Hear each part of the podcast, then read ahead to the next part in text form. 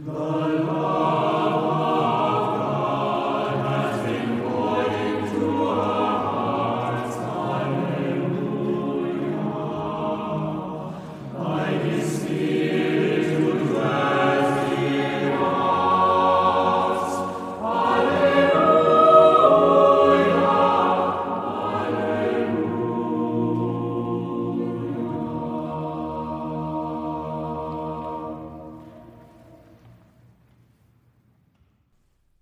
Repertoire 7 Singing in Harmony with the Angels.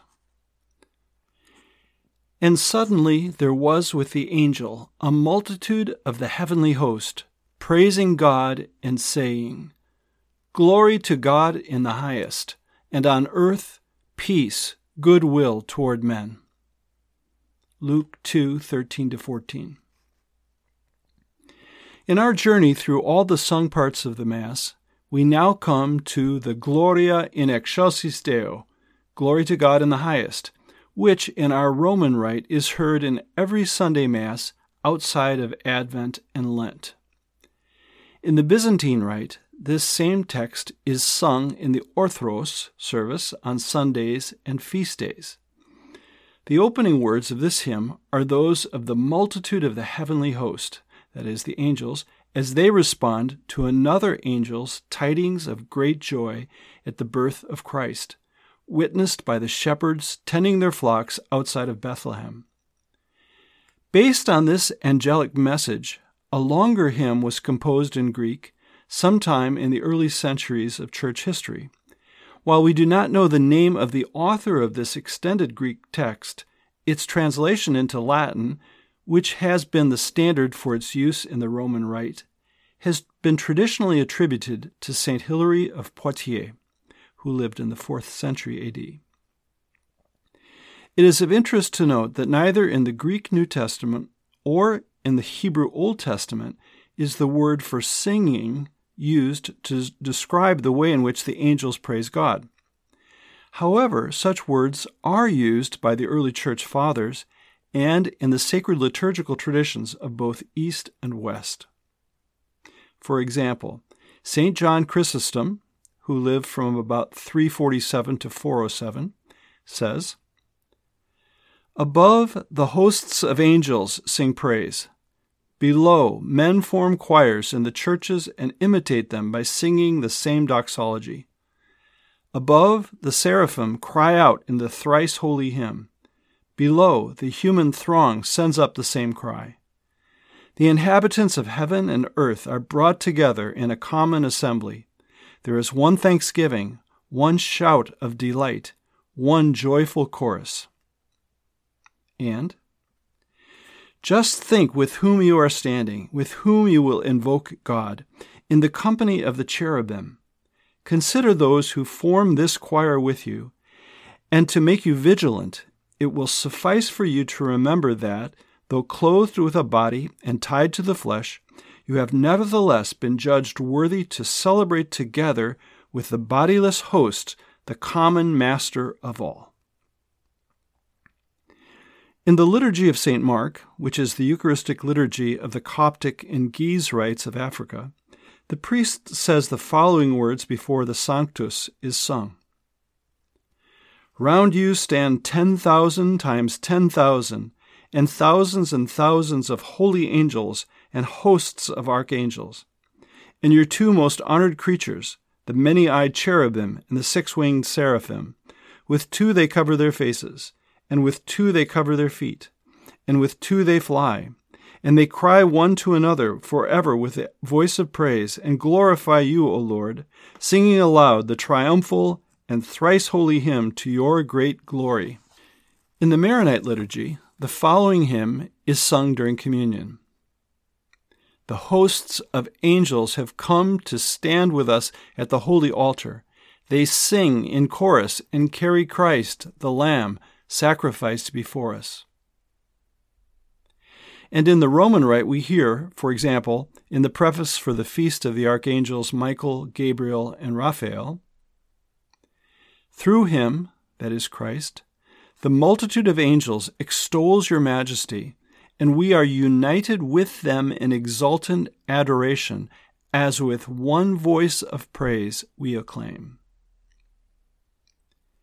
How do we reconcile this apparent discrepancy between Scripture and tradition as to how the angels communicate their praise of God? One might first note that words such as saying and crying out are general terms which can denote either musical or non musical expression. Before the Lord's Prayer, although the priest says or chants, we dare to say, in, which in Latin is the word dicere, the subsequent prayer has been sung, in fact, in the solemn celebration of the Mass throughout the centuries. But there is a deeper reason which unifies the words of Scripture and tradition in regard to the way in which the angels praise God. In fact, as they worship in their non corporeal nature, they obviously do not have human vocal cords with which to express their praise.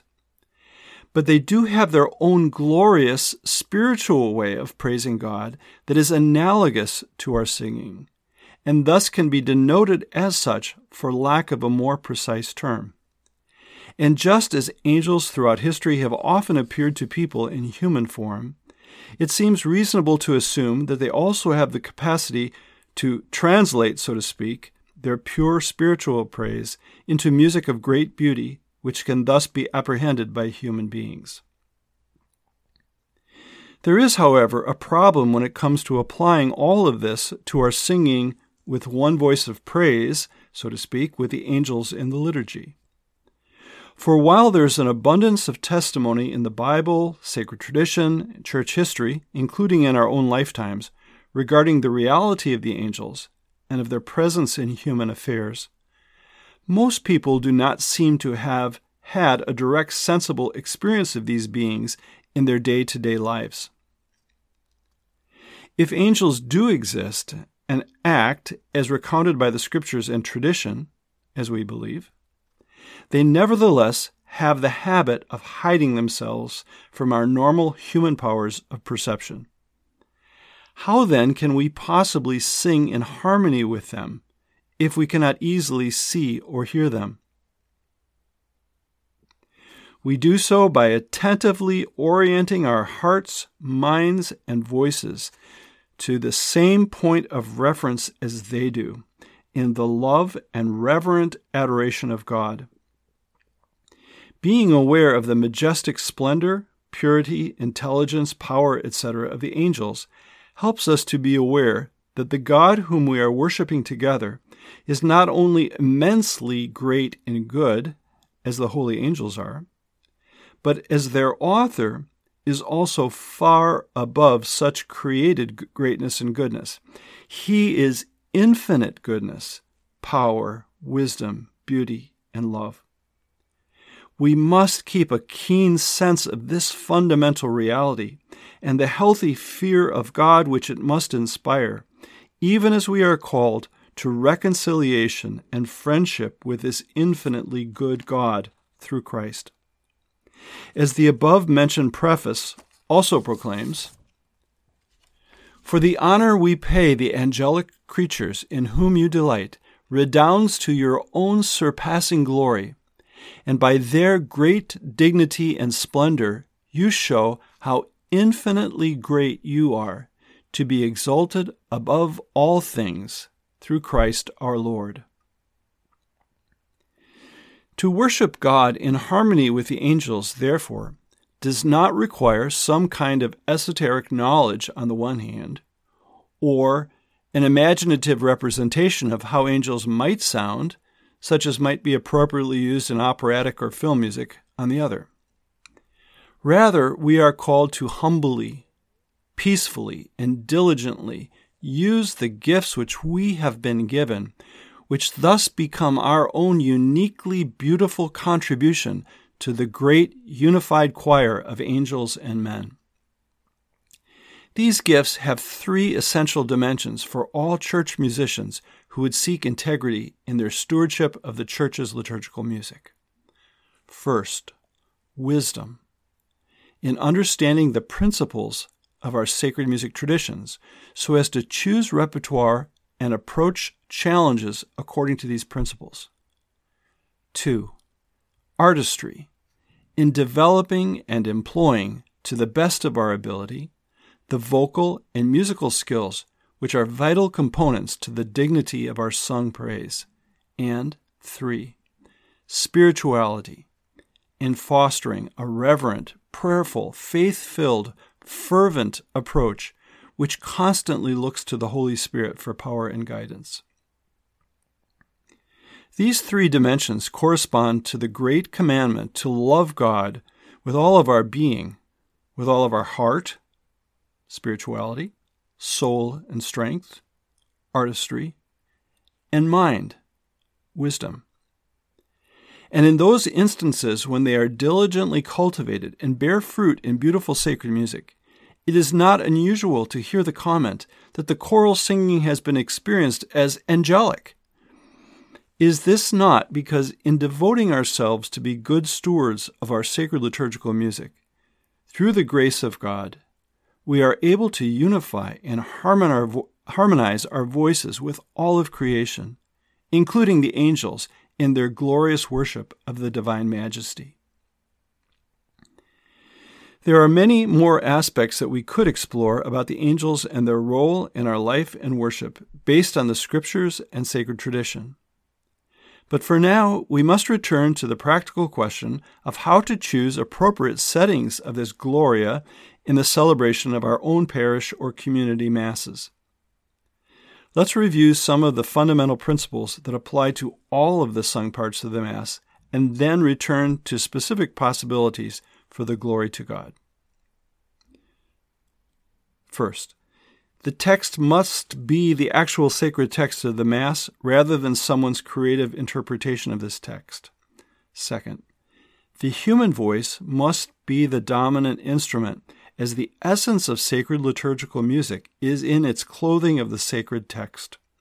The organ and other appropriate musical instruments can be used when needed as a discreet support, but never in a dominant role.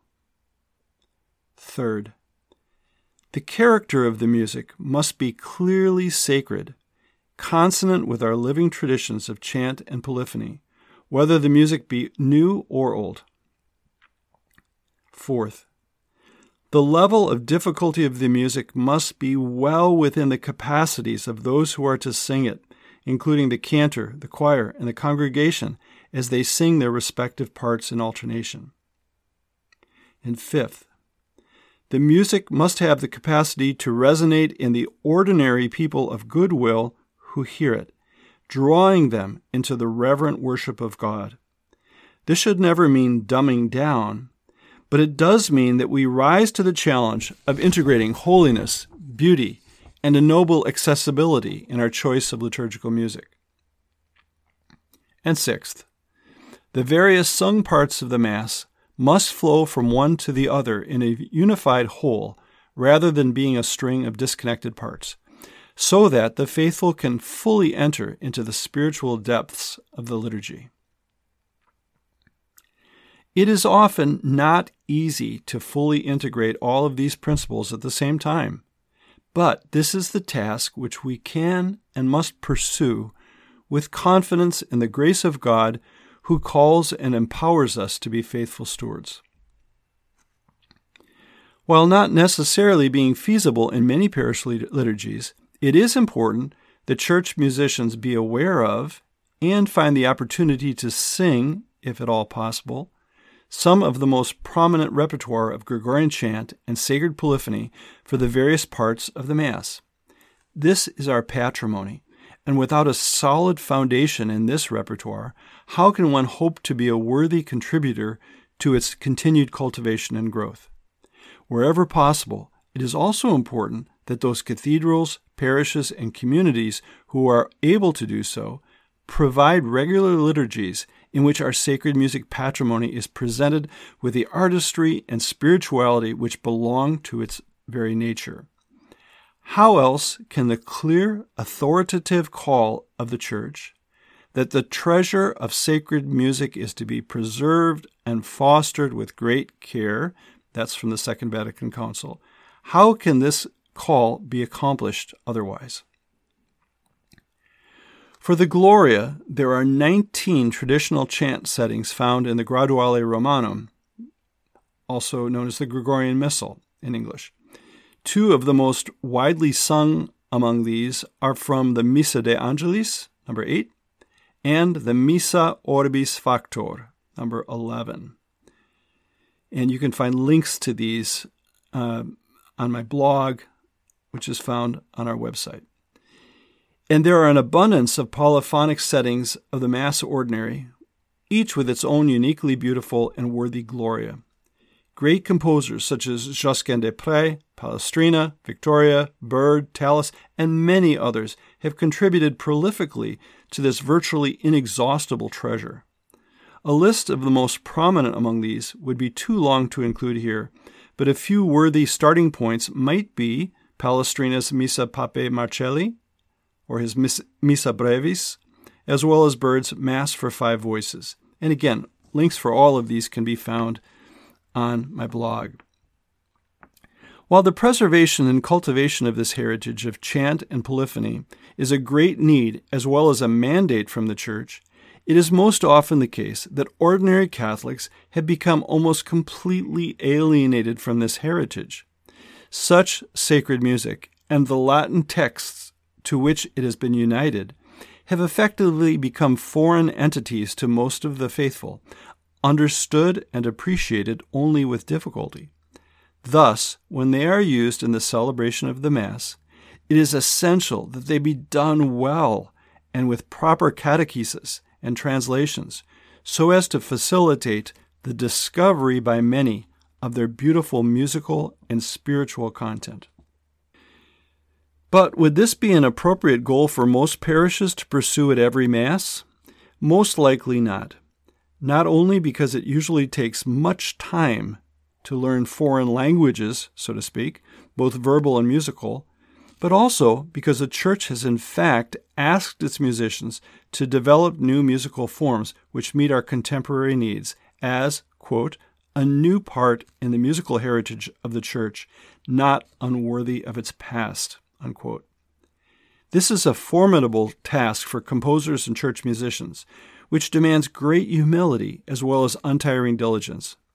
While it would be presumptuous of anyone to claim to have attained to the artistic and spiritual heights of our 2,000 year old sacred music patrimony, at the same time we are impelled by the love of God and neighbor to aim for these heights to the best of our abilities, with confidence in God's gracious help. Which brings us back to our step by step journey through our votive Mass of the Holy Spirit, in which we sing the glory to God from the Mass of St. Philip Neri. This is one of many settings which are the fruit of my own efforts to fulfill the above call. You can find the link to the YouTube recording of this piece on my blog. The choral score is also copied there. I again invite you to join us in learning and singing this setting. Over the past 10 years, it has been warmly received in our own parish and in many other parishes throughout the United States and abroad, especially in those who have earnestly desired to foster the kind of holy integration between the old and the new of which we have been speaking. Glory to God in the highest.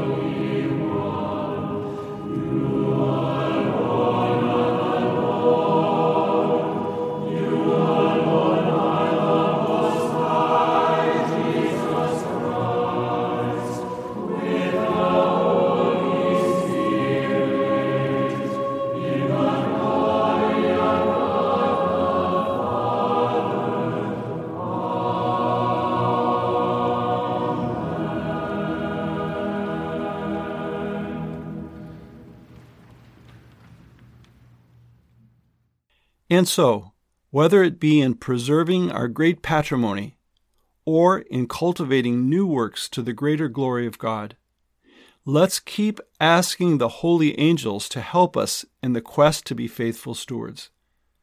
And let's keep pursuing this quest and singing the liturgy in a way that will truly harmonize with their glorious angelic praise.